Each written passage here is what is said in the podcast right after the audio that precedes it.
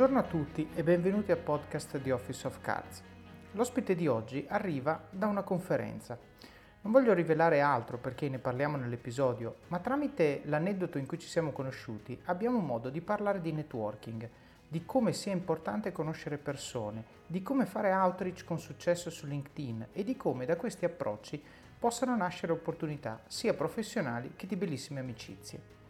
Parliamo poi della storia di Francesco, dalle sue origini a Fermo al ruolo di Group Head of Data and Analytics in Nestlé in Svizzera.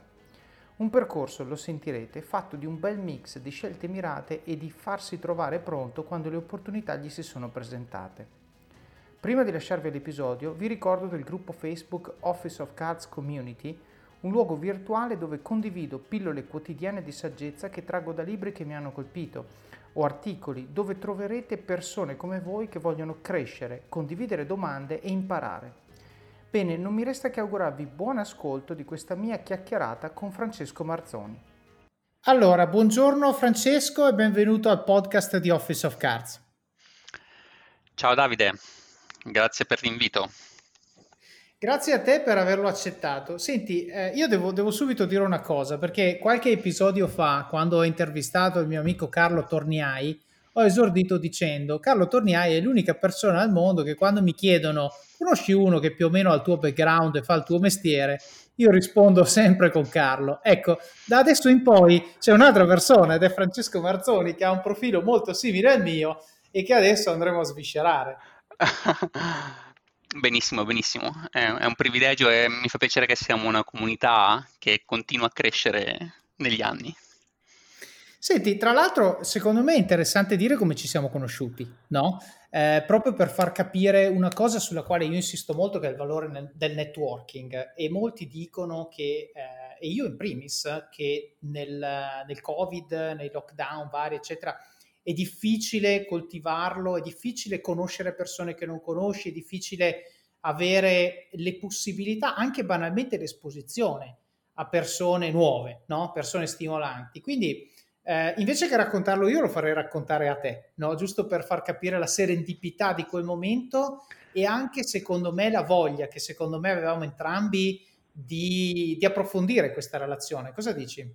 Assolutamente, eh, sono d'accordissimo. E, eh, sì, di fatto noi ci siamo conosciuti pochi mesi fa, eh, nell'evento finale del, um, dell'osservatorio Big Data Analytics del Politecnico di Milano, giusto? E, esatto. Eravamo entrambi eh, parte di un panel eh, nel, in questo evento finale dove abbiamo un po' raccontato eh, quello che è successo negli ultimi 12 mesi eh, nel contesto dell'emergenza sanitaria, delle, de, della crisi sanitaria, eh, da un punto di vista di data analytics nelle nostre rispettive aziende. No? E, e, quindi sì, de- devo dire che è stata una piacevolissima sorpresa e, e sono d'accordissimo con te, come ti dicevo, sul fatto che questo è un po' il, il potere del, del, networking, ma anche dell'essere aperti ad opportunità che magari eh, capitano un po' per caso eh, di, di, far parte di un, di un, panel piuttosto che di un evento, di accettare un'intervista, perché poi eh, se, se, uno è aperto a, alla serendipity, come, come giustamente l'hai, l'hai, l'hai, chiamata te, eh, molte cose buone possono succedere, anche semplicemente dal punto di vista professionale. Certo, ma tra l'altro adesso eh, spero di non imbarazzarti, ma leggo, leggo, e cito, novembre 24 2020, Francesco Marzoni, ore 12.02 pm. Ciao Davide, piacere di conoscerti. Se ti va di fare una chiacchierata nei prossimi mesi, sono felice di organizzare una videochiamata. Office of Cards, molto rilevante, complimenti. Ecco, allora, eh, questo lo dico agli ascoltatori, se c'è un modo in cui volete catturare la mia attenzione, scrivete un messaggio del genere, perché assolutamente. Però questo secondo me è il concetto. Allora, il 24 novembre, adesso non ricordo esattamente, ma era o il giorno stesso o il giorno dopo. Quindi cosa succede? Succede che tu dici, abbiamo fatto un panel, avevamo visioni comuni, perché comunque ricordo che c'è stato un ping pong abbastanza interessante dove abbiamo detto cose estremamente allineate faccio follow up su LinkedIn perché ovviamente non c'è l'evento fisico, non siamo lì a bere il caffè insieme a scambiarci i biglietti da visita E poi ovviamente su LinkedIn eh, tu mi scrivi alle 12.02 e ti rispondo alle 12.20, proprio perché LinkedIn è il mio social media of choice, io su quello sono assolutamente responsive e quindi dici certo, assolutamente, sentiamoci e poi abbiamo fatto queste due chiacchiere da cui nasce poi eh, questo, questo, podcast. Però io il messaggio che voglio dare eh, alle persone è la seguente cosa, proprio la serendipità di io ricevo un invito e Francesco riceve un invito a partecipare a un panel virtuale a fine novembre. Apro una parentesi personale, non so come è stato per te, poi magari ce lo dici, ma io normalmente alle conferenze vado spesso e molto volentieri. Quest'anno che sono state molto in remoto ho detto di no parecchie volte, perché la conferenza in remoto secondo me ti richiede comunque un tempo di preparazione di un certo tipo, ma fare networking almeno a pelle era più difficile. Poi qui vengo smentito palesemente perché ovviamente dico di sì al panel del Politecnico di cui sono advisor e poi succede il contatto con Francesco e, e, e poi la, se vuoi, eh, la naivete quasi con cui uno dice, senti, io mando un messaggio, questo mi sembra uno sveglio, ok, e dall'altra parte dici, mm, questo che mi scrive mi sembra uno sveglio, aspetta che gli rispondo e da lì poi nasce una relazione. Quindi non so come l'hai vissuta tu, non so quante volte ti è capitato, a me abbastanza, ma in quest'anno devo dire poco, abbastanza nella mia vita, però è un consiglio che mi sento veramente di dare alle persone che magari vanno a una conferenza, ascoltano uno speaker, conoscono qualcuno, eh, si sentono un certo tipo di connessione, se vuoi, epiteliale con questa persona e dicono ok, voglio avere un seguito con questa persona e se lo creano. Assolutamente, eh, darei lo stesso consiglio. Eh, aggiungerei eh, forse, eh, Davide, il fatto che una cosa che ha caratterizzato come ci siamo eh, incontrati io e te eh, è stata anche diciamo, la spontaneità e la, eh, proprio l- la natura genuina del, del contatto. Credo, credo, che questo debba essere parte eh, sempre anche del, del, consiglio e dei consigli sul networking, perché, eh, perché credo che sia anche quello che poi permette di creare relazioni che siano efficaci, genuini e, e, e utili. Eh, quindi nel mio caso poi diciamo tu hai reso il compito facile perché eh, alla radice del messaggio che io ti ho mandato eh, c'era anche il fatto che ho letto eh, prima il tuo blog e poi il libro che hai scritto, Office of Cards, eh, su cui eh, sai, eh, ho apprezzato molte, molte, molte, molte cose.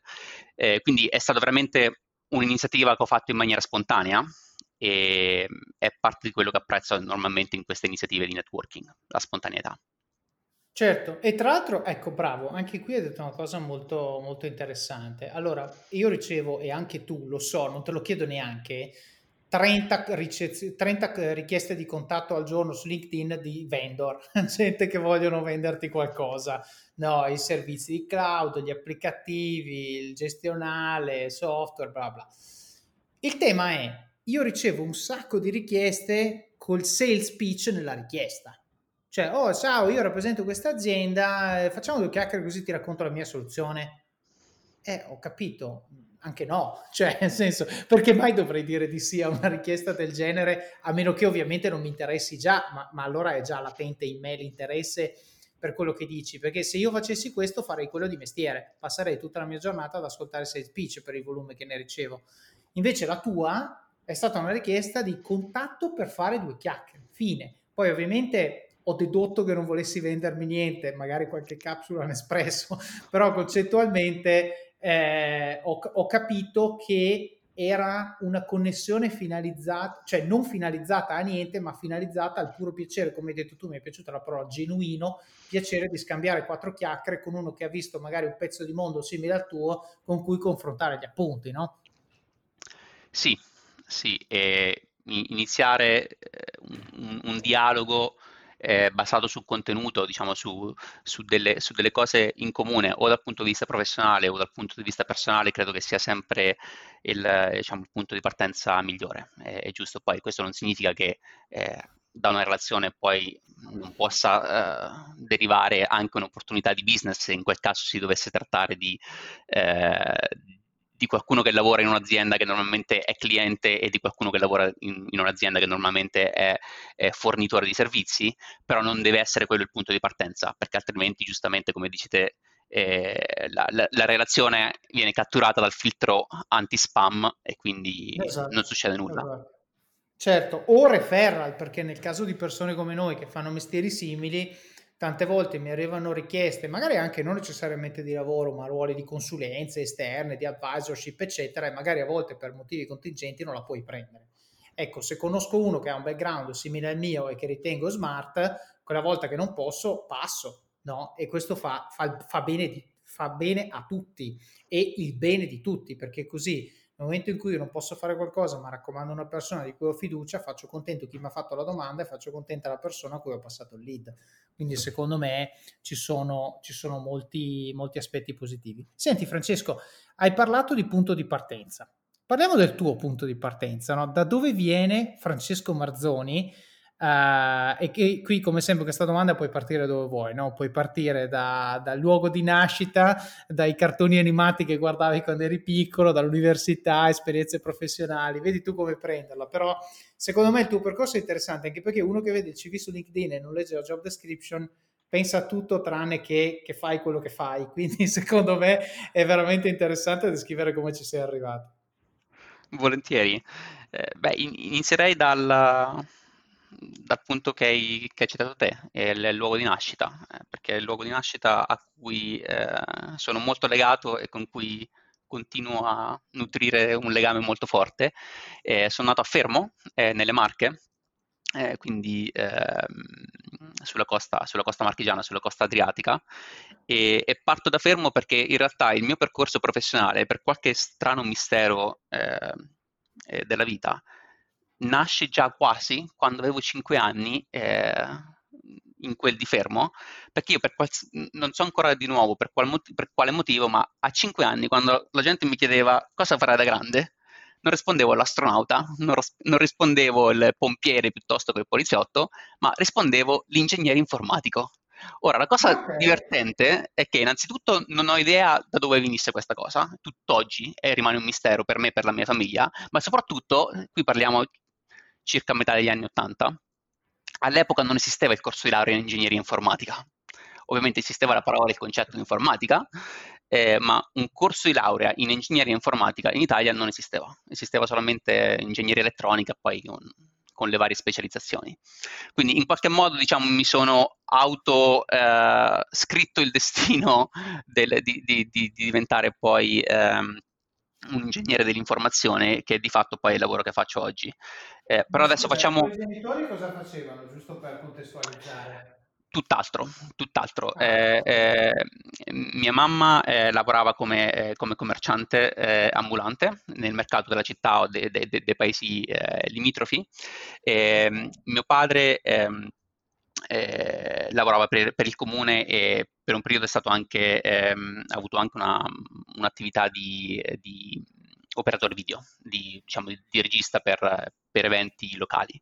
Quindi niente a che vedere con data, con analytics, con il mondo della matematica e dei numeri. Ehm, e poi da lì, adesso non ti racconto tutta la storia con lo stesso livello diciamo, di granularità temporale, altrimenti staremo qui due ore, ma faccio, faccio eh, fast forward a, all'università, eh, poi diciamo, d- mm, o meglio, anzi, partiamo dal liceo classico perché eh, merita.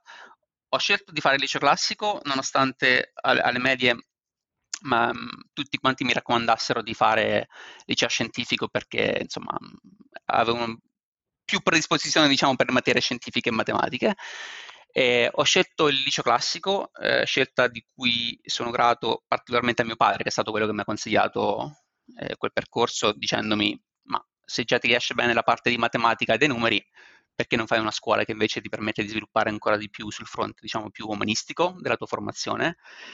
La, probabilmente è stata la, la, prima scelta, la prima delle scelte eh, più importanti della mia vita, eh, quindi ho fatto il liceo classico a Fermo, poi da lì eh, mi sono iscritto a ingegneria informatica a Pisa, eh, bachelor in ingegneria informatica, master in ingegneria ehm, informatica per la gestione dell'azienda, fondamentalmente era una branca del, del, del, della facoltà di ingegneria dove si approfondivano topic come ricerca operativa, eh, reti neurali, eh, un po' diciamo il lavoro che faccio oggi di fatto eh, nell'area della, dell'analytics.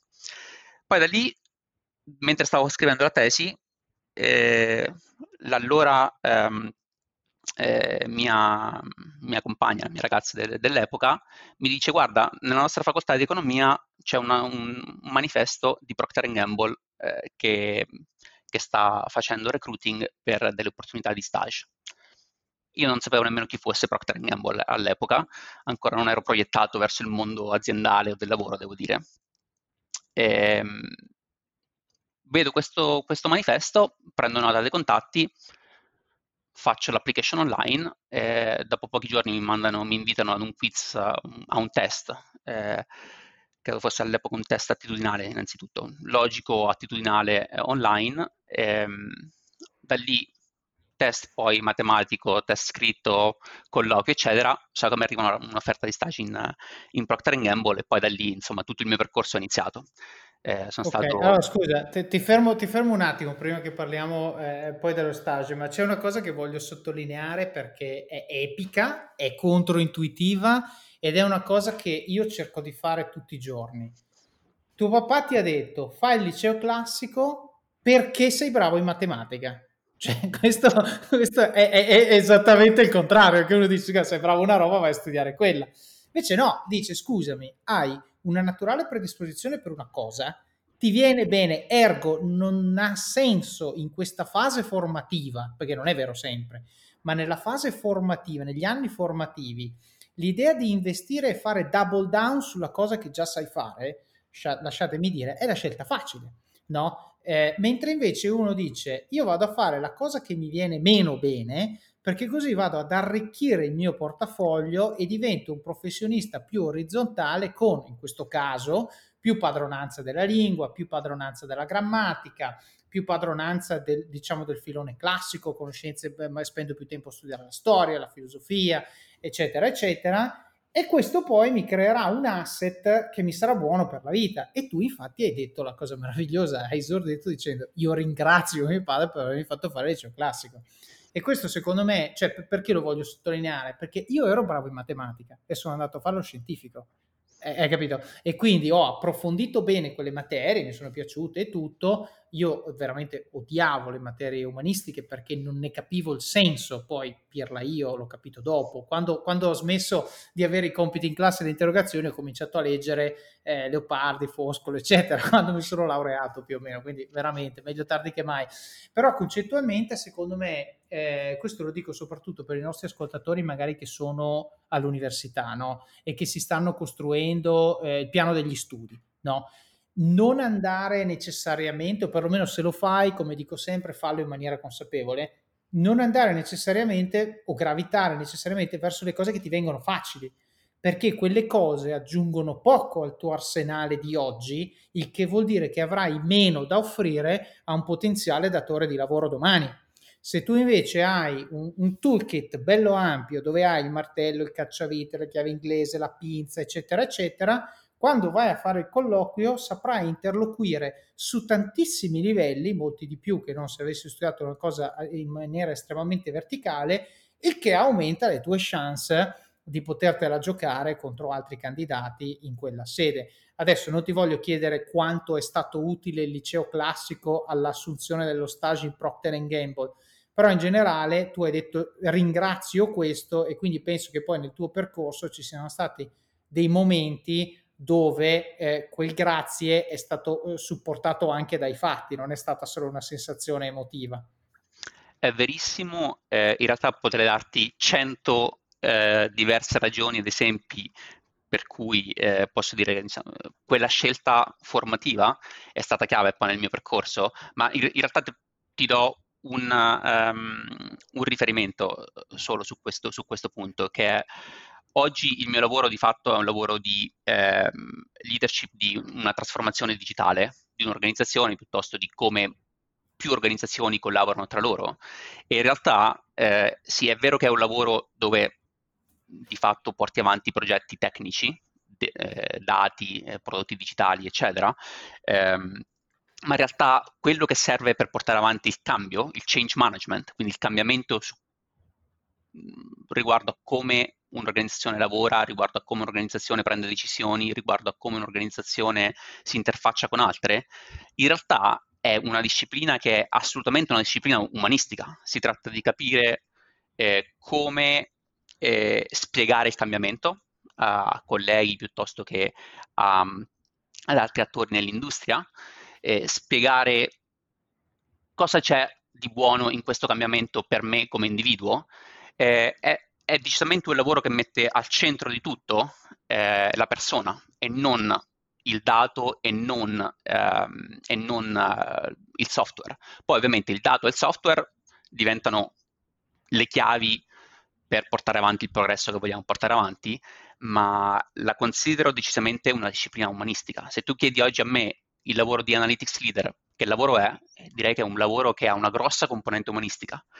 Quindi ben venga, ben venga anche l'offerta formativa che un paese come l'Italia ci, ci offre, che in realtà, indipendentemente dal liceo classico, tende ad essere comunque importante come componente formativa eh, nelle scuole superiori di, diciamo, della maggior parte del, delle offerte formative eh, per quella fascia di età. Questo episodio è supportato da Scalable Capital, il tuo compagno ideale per iniziare a investire in modo semplice, sicuro e conveniente.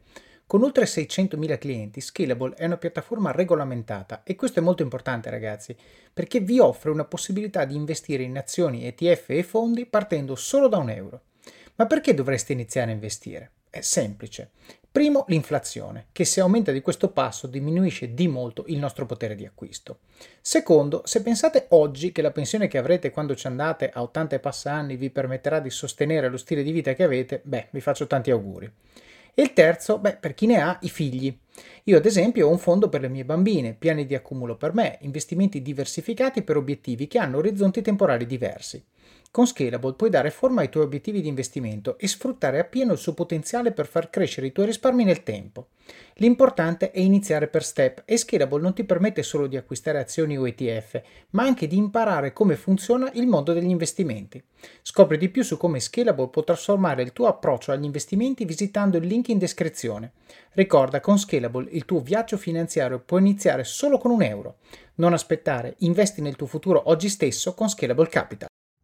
Certo, certo, secondo me eh, eh, cioè, è vero nel caso specifico, è vero anche nel caso generico, cioè proprio quello di dire studia quello che non sai, sì, non fare la scelta facile perché Esatto. Senti, volevo fare, adesso sto scrollando un attimo il mio Kindle perché stanotte, cioè volevo proprio far capire quello che hai detto con un esempio. Stanotte ero abbastanza insonne, mi sono svegliato alle 2 e ho letto fino alle 5 dato che non riuscivo a riprendere sonno. Eccolo qua, l'ho trovato. Sto leggendo un libro che si chiama, che mi è stato regalato e si chiama Experts, Expert Secrets ed è il libro del fondatore di eh, ClickFunnels. Eh, allora, lui sostanzialmente scrive eh, l'astrazione, cioè il, il, framework, lui li chiama framework, eh, di, di, praticamente tutti i film che ti tengono incollato a, allo schermo. E perché ne parlo? Perché tu hai appena parlato di storytelling, no? Lo storytelling è una cosa che uno può imparare, nel senso magari c'è qualcuno che ha un'oratoria migliore, allora gli viene meglio convincere le persone, anche un buon body language, controllo del, delle parole che usa, eccetera, eccetera, benissimo ma in realtà è una scienza. È una scienza che qualcuno ha decodificato per noi. Allora io qui sto leggendo, ho davanti proprio su Kindle, eh, come lui ha creato questo framework che vede dieci momenti, li leggo velocemente, cioè il mondo ordinario, quindi la, la fase, l'inizio, no? quando tu vedi la persona, l'eroe sta nel mondo suo normale, no? non succede niente, poi c'è il richiamo all'avventura, poi c'è il rifiuto iniziale che l'eroe ha di questo richiamo, poi ha l'incontro col mentore, eh, poi a superare il primo ostacolo, poi ci sono altri che vengono definiti test alleati nemici, quindi lo sviluppo della storia, poi ha l'approccio al suo eh, dilemma più grande, poi c'è la, la, the ordeal, eh, che nel senso è, è, un ostacolo particolarmente alto che deve superare, la ricompensa, poi c'è il blocco, la risurrezione e infine il ritorno con la soluzione. Ok, allora io l'ho letto così, ho detto, cavolo, ho pensato tra me e me, effettivamente si applica a molti dei film che ho visto e qui in questo libro fa l'esempio di come si applica a Guerre Stellari, Harry Potter e la pietra filosofale e il Re Leone.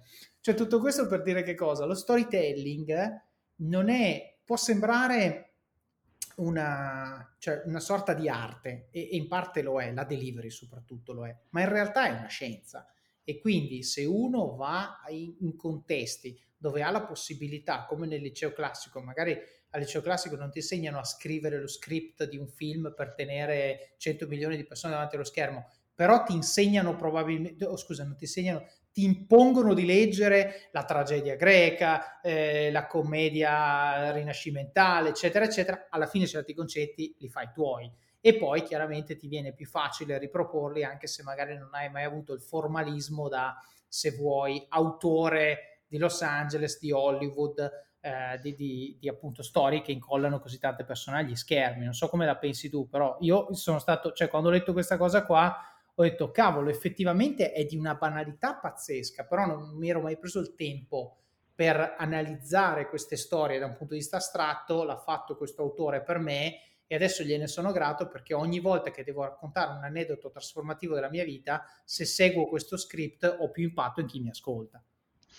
Sarà, sarà banale, ma è sicuramente una grande verità. E sai che mi è venuto in mente, eh, ascoltandoti ora, mi, sono venute in mente le tante volte in cui ho sentito gente dire quella ragazza piuttosto che quel ragazzo è sempre stato portato per l'oratoria, ha sempre avuto un talento innato per, eh, per essere un cantastorie. In realtà, ovviamente, eh, ognuno di noi ha, eh, ha diciamo, suoi, eh, le, le, sue forme di talento o, come dicevamo prima, le aree in cui riesce in maniera forse più facile rispetto ad altre. Però in realtà eh, lo storytelling, così come tante altre discipline, eh, si tratta di di, di acquisire strumenti, come l'esempio che hai fatto te nel caso del, diciamo, degli studi liceali, eh, ma, ma, si tratta fondamentalmente di un approccio strutturato a una disciplina che viene decomposto in varie tecniche, vari strumenti e, e di fatto il talento poi si, si, si riduce molto in termini di, di criticità. Eh, si tratta semplicemente di capire un approccio strutturato e capire quali sono gli strumenti eh, che sono dietro un risultato efficace in, quel, in, in quella disciplina. Certo, mi viene in mente un post che ho visto su LinkedIn qualche tempo fa relativamente alla serie TV The Queen's Gambit che sta su Netflix dove non dico niente per non spoilerare per chi non l'ha ascoltato, però il post era Practice beats talent every day of the week. Cioè il concetto è sei portato, certo, ma essere portato non ti porta alle vette di diventare maestro nella tua arte c'è comunque bisogno di lavoro, di disciplina, di pratica eh, per appunto trasformare il tuo talento in una cosa che prima di tutto è ripetibile. Perché attenzione, il talento ti fa fare il gollazzo pazzesco al novantesimo in rovesciata, per l'amor del cielo, può succedere. Però se succede solo quella volta lì non diventi un campione. No, se invece tu eh, continui a praticare, ad affinare, a studiare, a ottimizzare, prendi il talento, lo fai diventare una cosa che è ripetibile e soprattutto, questo lasciatemi dire, secondo me è la cosa più importante, è trasmissibile. Perché se tu sei un fenomeno ma non sai come fai quello che fai, la tua arte muore con te. Se tu invece sei un fenomeno che studia, scompone, analizza se stesso e quello che fa, quando ti arriva un junior che vuole imparare da te e che tu hai il dovere di far crescere, riesci sostanzialmente a guidare questa persona in maniera molto più efficace. È la scienza che democratizza l'arte. Esatto, esatto, bravissimo, hai fatto la sintesi, io ho parlato un quarto d'ora, ma è una sintesi molto corretta. Senti, eh, parliamo di, eh, del tuo stage, no? Quindi tu hai fatto i tuoi colloqui in Procter Gamble, ti hanno preso. Sì, sì, mi hanno preso nonostante in realtà all'epoca eh, non fossi eh, così eh, fluente in inglese, eh, al punto tale che eh, io avevo applicato per un ruolo che richiedeva un livello di inglese diciamo un, un pochino più avanzato rispetto a quello che avevo io.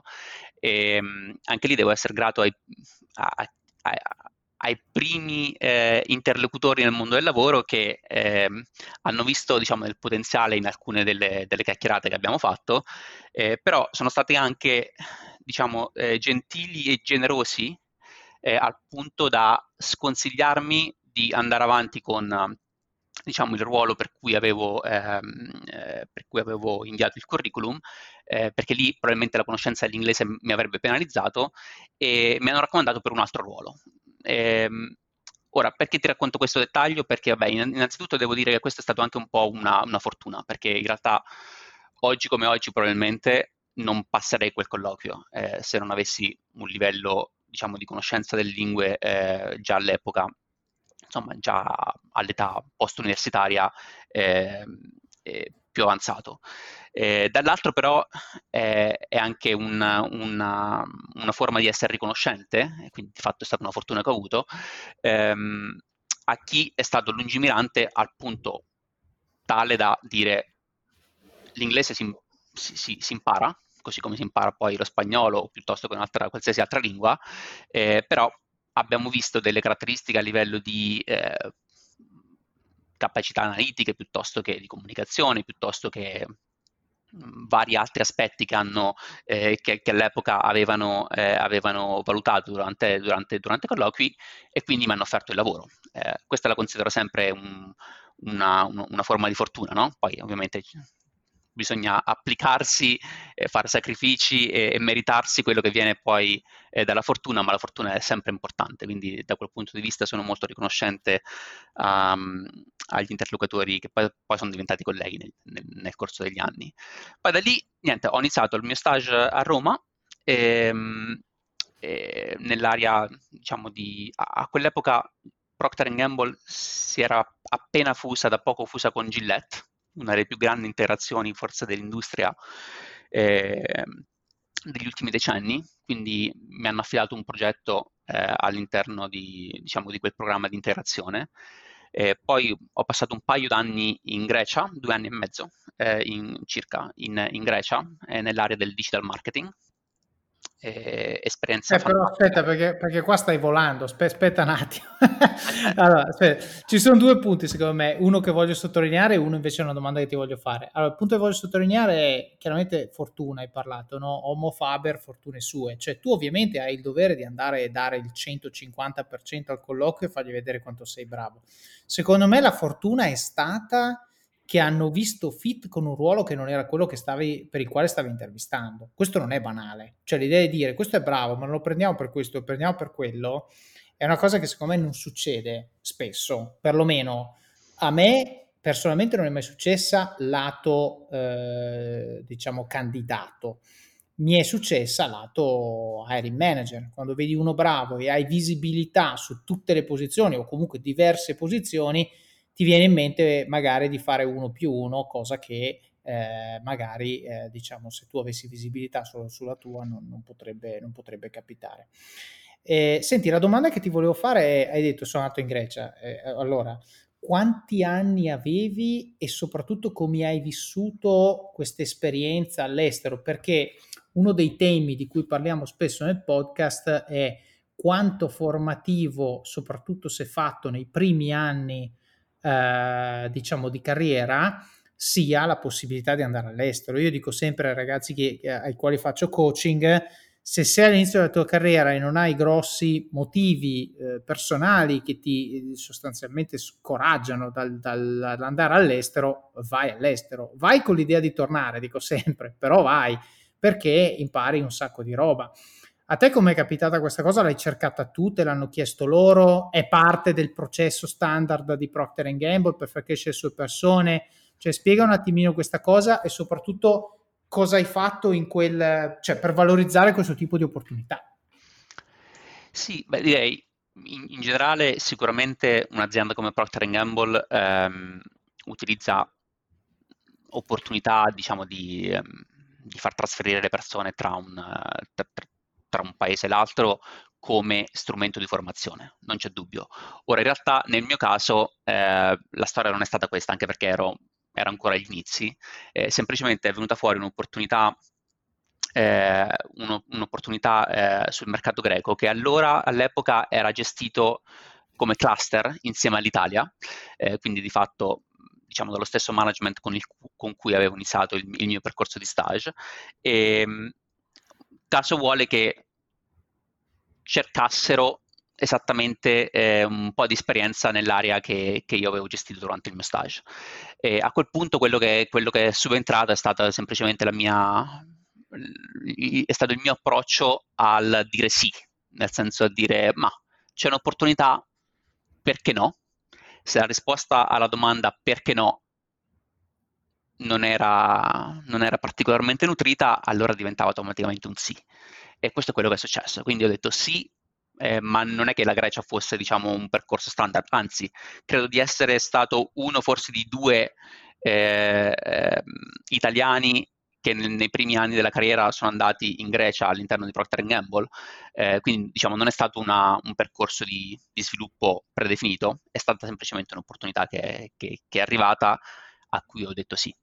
Dopodiché è stata forse una, insieme al, al liceo, come ti dicevo prima, un'altra decisione grandiosa, è una delle decisioni più importanti e delle scelte più belle che abbia fatta fino ad oggi perché, perché mi ha dato tantissimo. Innanzitutto mi ha dato un, un nucleo di amici che conservo eh, tutt'oggi che vivono in Grecia, ehm, che diciamo, diciamo, fanno parte di fatto del, eh, della mia vita ora eh, di adulto. Mi, and- mi, ha dato moltissimo da un punto di vista professionale perché tra l'altro all'epoca la Grecia era anche un mercato relativamente piccolo, anche se in forte crescita, e quindi di fatto anche con un ruolo relativamente junior eh, mi ha dato l'opportunità di vedere tantissimi aspetti eh, del, diciamo, del, dell'organizzazione aziendale, tantissimi processi, quando invece se lavori in un'organizzazione grandissima, in un mercato grandissimo, magari vedi solamente il tuo processo e il tuo diciamo, angolo no? di, di, di, di, lavoro, eh, ma poi soprattutto diciamo, da un punto di vista di formazione personale, eh, andare all'estero quando già sei nel mondo del lavoro, ma sei ancora diciamo, relativamente giovane, quindi non hai molti vincoli a livello familiare, eccetera, ti permette veramente di, di, esplorare, di esplorare, la nuova cultura eh, nella quale ti immergi al 100%. Eh, quindi poi ti posso raccontare anche di intere, estate, in, intere estati passate sulle isole greche dal venerdì pomeriggio alla domenica sera o al lunedì mattina. mi, sa, mi sa che... che, poi devo mettere, devo mettere il bollino maggiore di 18 anni no. questi episodi. Però, però, scusa, ci sono due punti che voglio sottolineare. Allora, il primo mi è sfuggito prima, ma l'ho, l'ho ricatturato perché eh, hai detto una cosa che me l'ha fatto tornare in mente. Io consiglio sempre, non so come la vedi tu, a un candidato giovane viene da me e chiede un consiglio, scegli un'azienda che ti dà la possibilità, non dico che ti ci manda per forza, ma che ti dà la possibilità di andare all'estero. Cioè quando tu entri in un colosso come Procter Gamble, prima o dopo, o perché qualcuno ti dà la pacca sulla spalla e ti dice cosa ne dici Francesco, ti va di andare, o perché vai sul job market interno, sul sito intranet e vedi che eh, c'è un'opportunità o perché c'è il Global Summit, conosci un tizio che dice mi serve uno con le tue caratteristiche, eccetera, eccetera, l'opportunità c'è. Quindi si tratta, a mio parere, di massimizzazione della probabilità. Se tu vai a lavorare in una piccola società della tua città, la probabilità che tu vada all'estero è più bassa, non è zero perché te la puoi costruire comunque, ma è sicuramente più bassa. E questo era un punto che per uno all'inizio della sua carriera, secondo me, come hai detto tu, che non ha vincoli e tutto, che quindi può anche godersi l'aspetto culturale, non solo l'aspetto professionale, è assolutamente da sfruttare. L'altra cosa che tu hai detto che voglio sottolineare è mercato piccolo, vedi tanto. Ecco, questo secondo me è molto importante perché eh, se tu vai a fare il pesce piccolo in un mare grande, eh, sostanzialmente è, è, molto difficile che tu acquisisca quelle competenze che ti possono mettere su un fast track di crescita. Non è impossibile perché c'è gente che assolutamente lo fa, ma è sempre un discorso, io dico sempre, la carriera è un gioco di probabilità. No? Quindi il massimo che puoi fare tu è massimizzare la probabilità che certe cose che certe opportunità ti si presentino. Ecco, se tu vai a fare il pesce piccolo, perché quello sei, quella è la tua dimensione, è una tenure di un anno e mezzo in azienda, quello sei, quello resti ma vai in, un, in, un, in uno stagno invece che nell'oceano, hai la possibilità di interloquire con persone che hanno competenze, skill, responsabilità molto orizzontali, quindi hai la possibilità di lavorare con tutti questi profili e imparare molto di più, crescere molto più in fretta, perché? Perché magari nell'open space dove lavori c'è il direttore vendite da una parte, quello del marketing dall'altra, quello dell'IT eh, due scrivanie più indietro e quindi banalmente sei esposto a questi messaggi, a questi stimoli, a queste competenze, a queste professionalità che tipicamente ti fanno crescere anche quando direttamente non significano che tu ci lavori insieme, ma a maggior ragione se invece lo fai.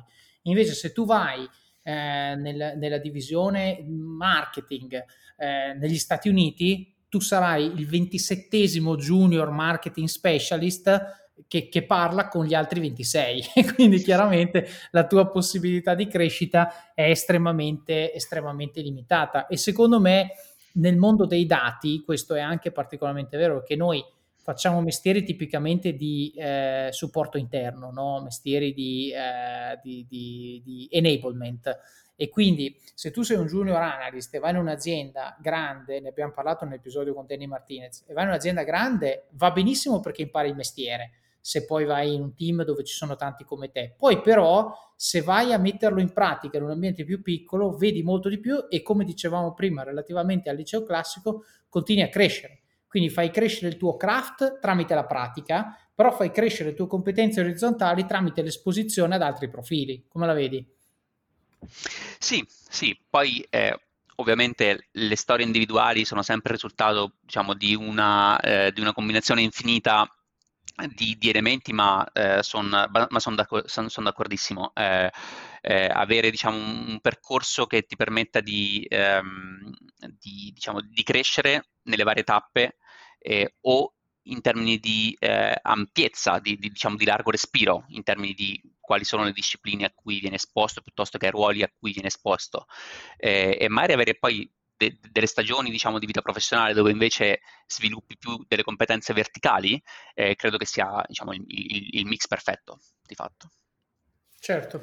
Vabbè, senti, allora sei andato in Grecia, adesso mantenendo il nostro PG13 rating in questo show, saltiamo il weekend, eh, però eh, no, eh, allora in generale adesso sto scherzando, eh, mi rendo conto, io avendo vissuto anch'io all'estero, tu vivi all'estero tuttora, che la componente culturale dà tantissimo e secondo me ti aiuta anche nel lavoro, cioè al di là eh, del fatto che dici sono in Grecia, se spendo il weekend con i greci imparo di più sulla loro cultura, ergo quando torno lunedì in ufficio e abbiamo avuto un weekend di eh, avventure alle spalle diventa molto più facile lavorare, questo è ovvio. Però il concetto è, se io poi imparo a interloquire con i greci, imparo a interloquire con i greci in generale, poi magari nell'ufficio c'era lo spagnolo, il cinese, il giapponese, l'arabo, eccetera, io imparo a interloquire con tutti questi profili e tornando al discorso di prima sto allargando il mio toolkit che mi permette poi di avere di più da offrire a un potenziale datore di lavoro o in una relazione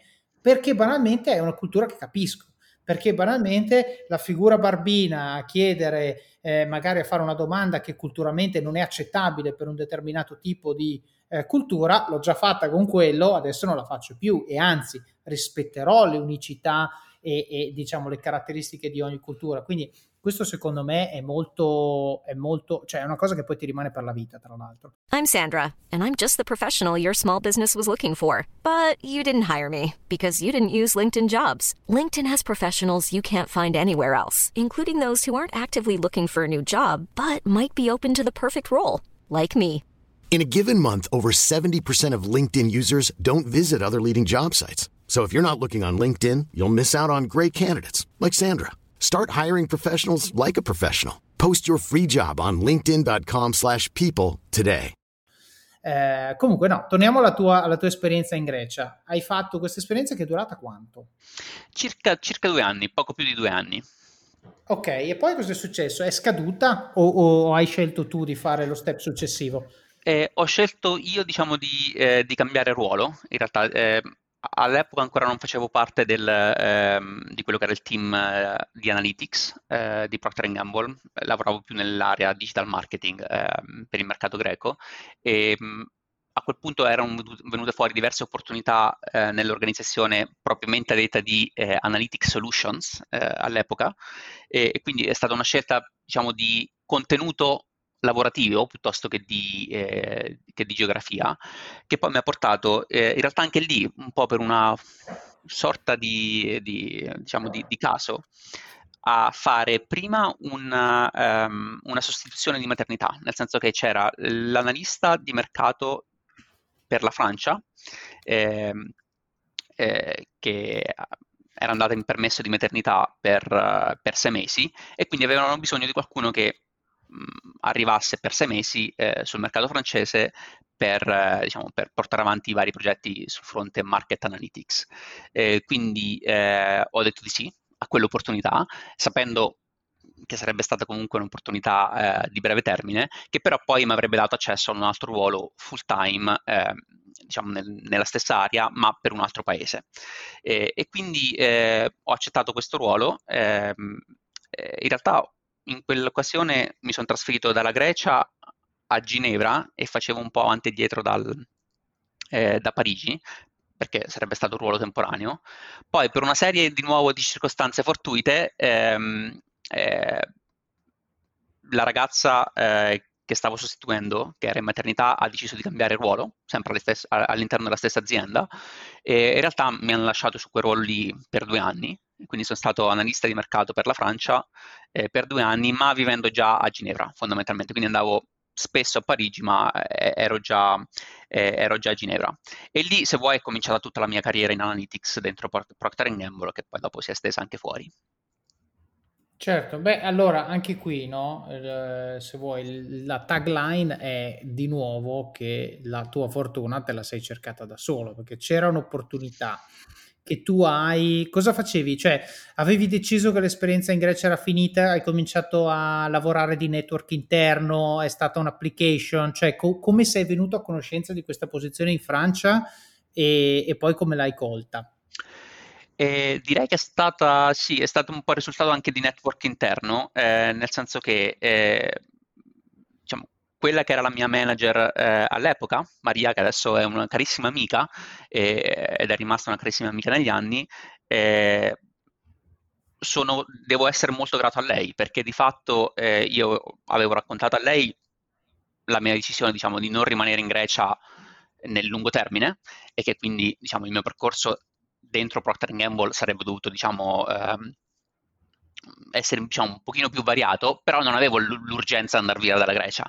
Quindi da un lato lei mi ha detto ok, iniziamo ad allargare gli orizzonti mh, mm, sui quali cercare il tuo prossimo ruolo e poi le avevo anche raccontato un po' della mia passione, della mia, eh, del mio interesse per il mondo data, per il mondo analytics, che era anche molto legato a quello che avevo studiato. E, ehm, e quindi da lì eh, lei mi ha... Mi ricordo mi fece una, una presentazione a un, a un associate director che poi sarebbe diventato mio manager da lì a qualche anno, eh, che, era, che, era, a Ginevra.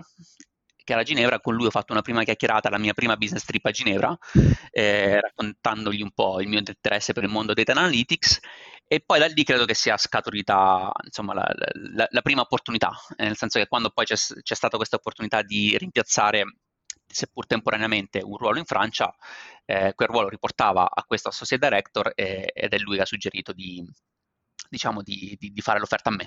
Questo è un po' come andata. Certo. Senti, sei d'accordo con questo statement che faccio, eh, diciamo, invece del tuo, della tua manager di Maria? Eh, il miglior modo per ritenere i talenti è prendersi, cura, prendersi cura della loro crescita? Sì, sì, ehm, credo che l'errore più grande che, eh, che un manager possa fare è quello di eh, essere egoista e di dire eh, se c'è qualcuno nel mio team che è bravo, allora lo tengo nel mio team per sempre, così eh, faccio bella figura e continuo a portare avanti i risultati e mi metto nel, in, in, una situazione di comfort. Eh, no, eh, direi che questo non funzionerebbe, non funzionerebbe comunque perché prima o poi il, insomma, il talento ehm, va via. Eh, eh, sì, sono d'accordissimo. Eh, di, di fatto, io, se io vuoi... La, io la vedo anche così, scusa, ti, ti, ti interrompo un attimo perché volevo, volevo, sottolineare una cosa. Cioè, il tema è, l'hai detto tu, i talenti vanno via. Cioè, il talento va via, punto. Il manager deve prendere atto che se ha una persona brava, la, quella persona ha un countdown sulla testa, come nei fumetti, gigantesco.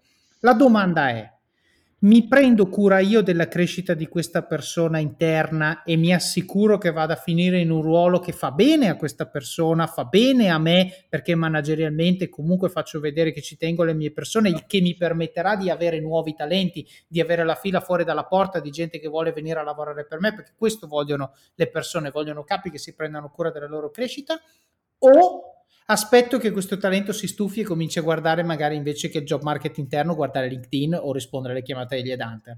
Perché le opzioni sono queste due. L'opzione in cui il talento rimane da te a fare il mestiere che oggi tanto ti fa comodo non esiste, cioè durerà un anno a, al picco, durerà un anno, sei mesi per impararlo, un anno di eh, spinta e dopodiché pian pianino comincerà a scemare l'interesse. A quel punto il manager competente deve intercettare la curva, no? il, il punto di flesso e poi dire ok, adesso faccio leva io manager che ho, come dicevamo prima, una visibilità più orizzontale su tutte le posizioni che ci sono a disposizione, su tutte le business unit nei vari paesi, eccetera, uso il mio network per far sì che il talento nel mio team possa essere preso in considerazione per altri ruoli che fanno il bene mio, del talento e dell'azienda. Questo era la, quello che volevo, diciamo, provocatoriamente dire con quella frase molto sintetica.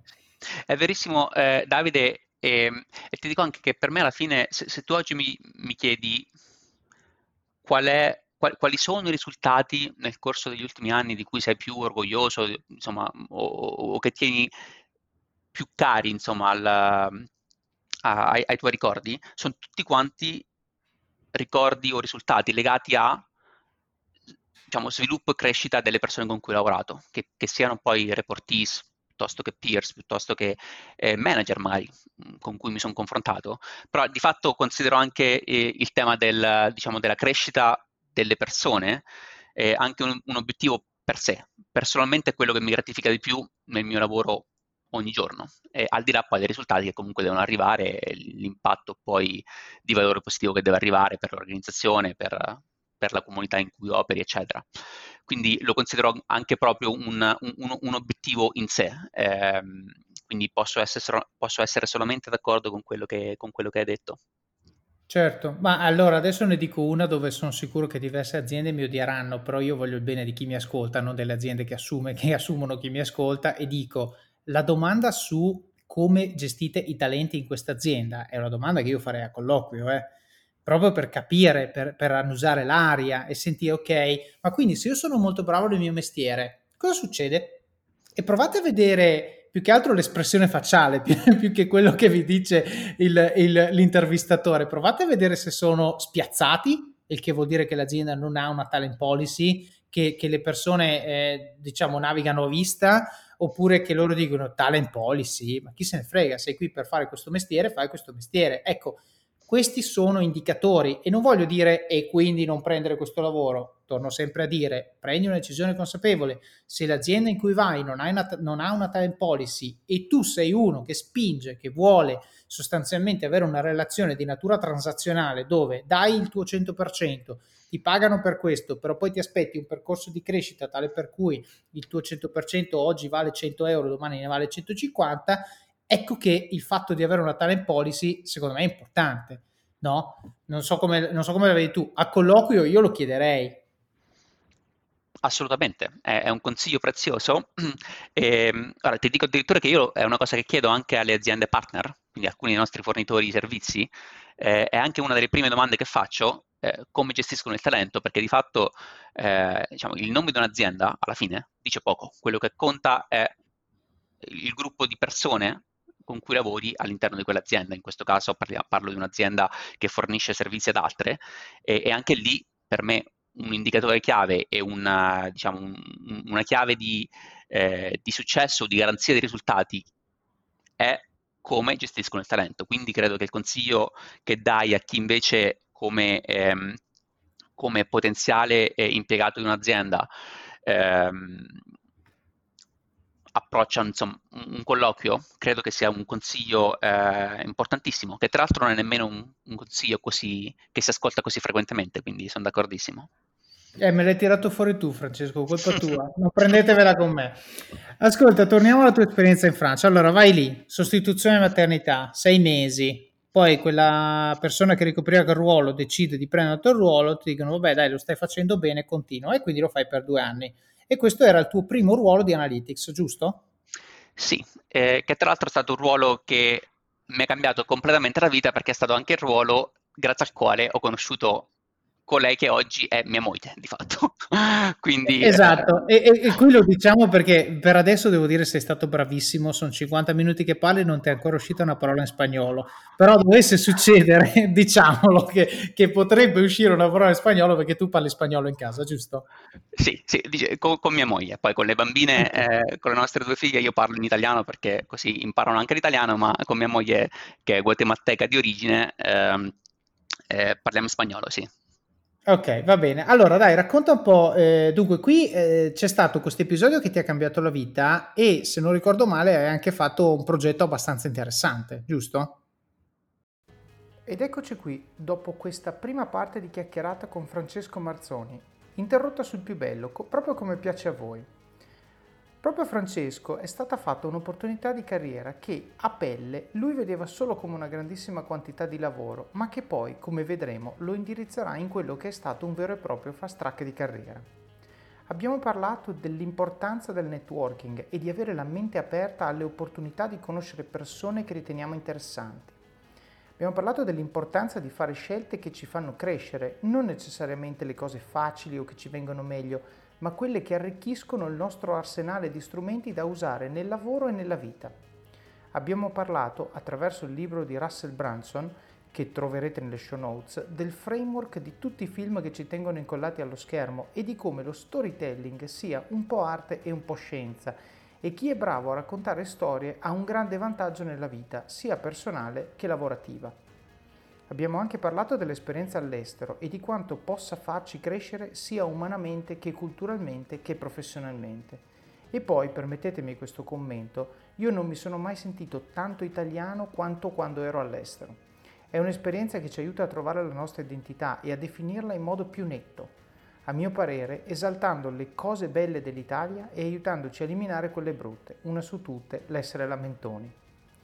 Abbiamo anche parlato di come la fortuna uno se la deve cercare e di come la carriera sia un gioco probabilistico. Quello che noi possiamo fare con lavoro duro e risultati è massimizzare le probabilità che quello che vogliamo poi accada.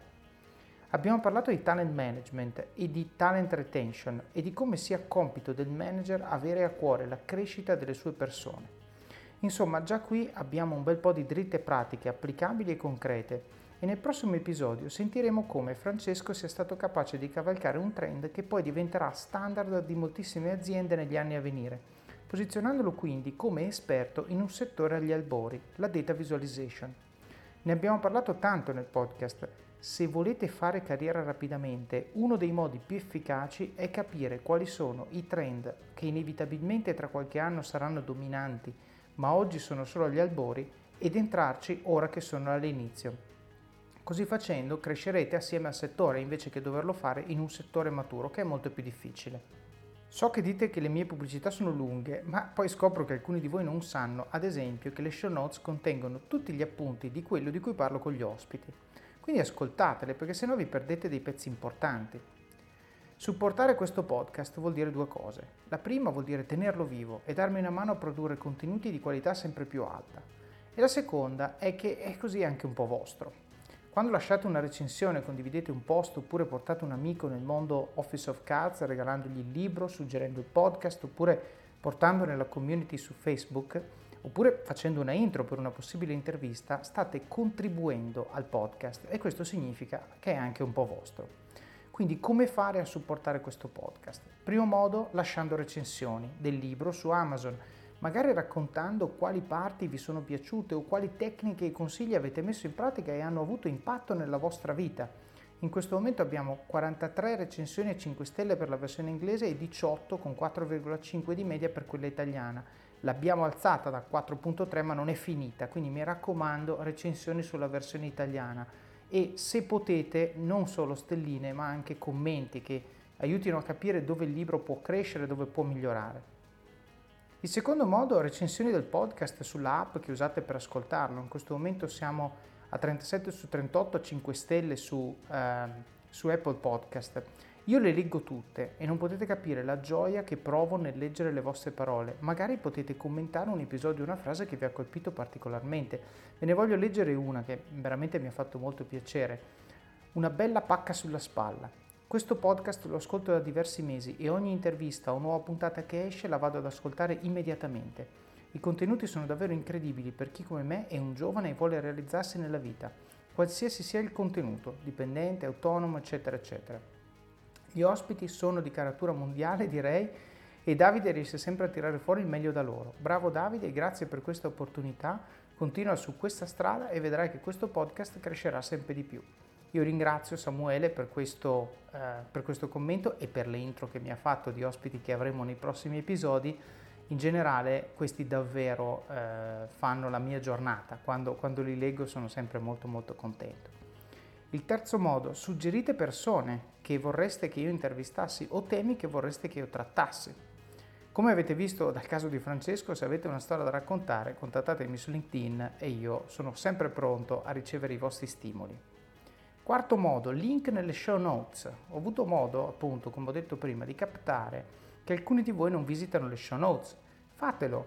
Non solo io prendo appunti per voi così che possiate ascoltare il podcast anche in auto o quando fate allenamento, ma in esse trovate dei link utili, a volte con codice di affiliazione, di tools che vi, re- che vi aiutano a crescere. Ad esempio, per chi segue il gruppo Facebook c'è il link di Readwise, che è un tool che si collega al vostro account Kindle e vi ripropone in una app o in una mail giornaliera 5 delle vostre sottolineature. Non potete capire quanto efficace questo sia per ricordare quello che leggo. Basta quella frasetta per ricordare il contesto di quello che stavo leggendo e magari applicare il comportamento all'azione suggerita dal libro. A me capita spesso che leggo i libri la sera, a letto. Se leggo una cosa che mi cambia la vita, io cosa faccio? La sottolineo, ma non è che mi ci metto a pensare in quel momento perché sono stanco, sto per andare a letto però io so che nel momento in cui la sottolineo un giorno Readwise me la riproporrà, io Readwise lo leggo alla mattina dove invece sono pronto, dove prendo appunti, dove scrivo, dove, dove rifletto, dove sono fresco e questo permette a quella frasetta di avere l'impatto che desideravo avere in prima battuta quando l'ho letta.